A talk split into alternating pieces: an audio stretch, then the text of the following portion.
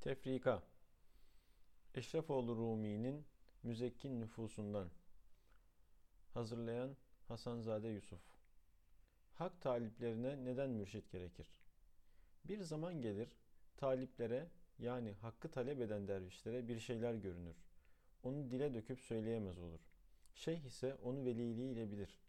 Bir zaman gelir, talip zikre devam ederek beşeriyetinden tamamen fani olur ve manevi sarhoşluğa, yani sekre düşer. Bir zaman gelir, ruh bedenden çıkar gider. Bilmeyenler öldü sanıp gömmeye götürürler. Talip zayi olur gider.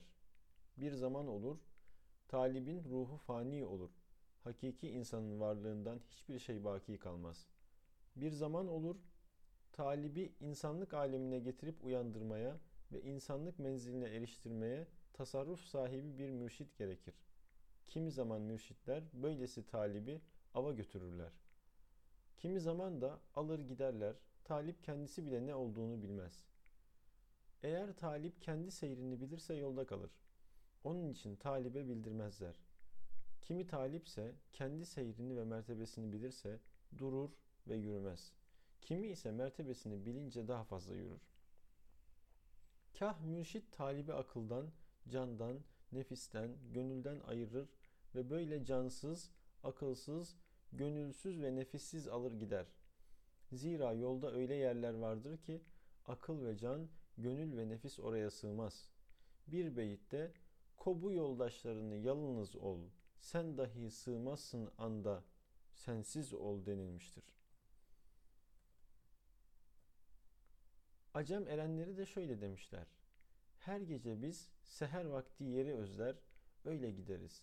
Fakat gidişimizi kendimizden bile gizleriz. Sevgilinin ülkesinde akıl ve can taşınmaz bir yüktür. Yar ile aramızda perdedir. Bu yüzden akıl ve canı da terk eder, aşkın izinden yürür gideriz. Vakit olur, talibin yolu mekansızlık, nişanesizlik alemine düşer. Kimi yerde mekan olur, zaman olur, nişan olur, orada yol da vardır.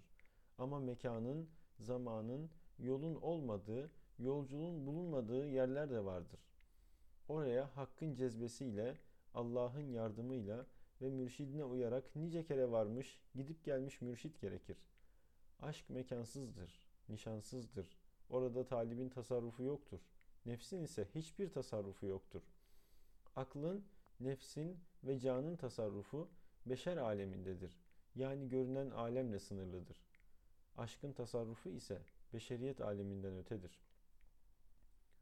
Bu yola gitmek isteyen talip kendini bir mürşide teslim etmelidir. O mürşit de aşk alemine ulaşmış olmalı, talibi terbiye ederek telkinlerde bulunarak Allah zikri ile beşeriyetten fani etmelidir. Böylece talip nişansız bulur, elsiz ve ayaksız mürşidi onu alıp gider. Kimi zaman talibe Hak Teala'dan tabirinden herkesin aciz kaldığı, manasını yalnız Allah'ın bildiği bir takım tecelliler olur. Onu Allah'a ısmarladığında tabiri de Allah katından bahşedilir. Kimi zaman yola yeni girmiş talip seyri sırasında enfüs aleminde kalır. Acemi talip bu alemi temaşa etmeye başlar. Onun temaşasına ve zevkine aldanır. Bu nedenle bir talibe enfüs aleminden daha müşkül bir şey yoktur denilmiştir. Talibi buradan geçirmek için bir mürşit gerekir. Niceleri bu enfüs aleminde kalır da kafir olur.'' Nice zatlar bu alemde aldanıp kalanın himmetinin olmayacağını, böylelerinin mürşitsiz yükselip ileriye gidemeyeceğini söylemişlerdir.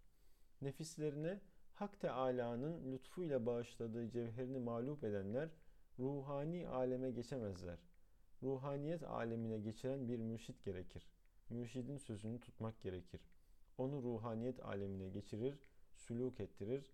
Böylece talip maksuduna erer.'' Tasarruf yani Allah'ın izniyle bir şeyleri idare etme kuvveti, gücü.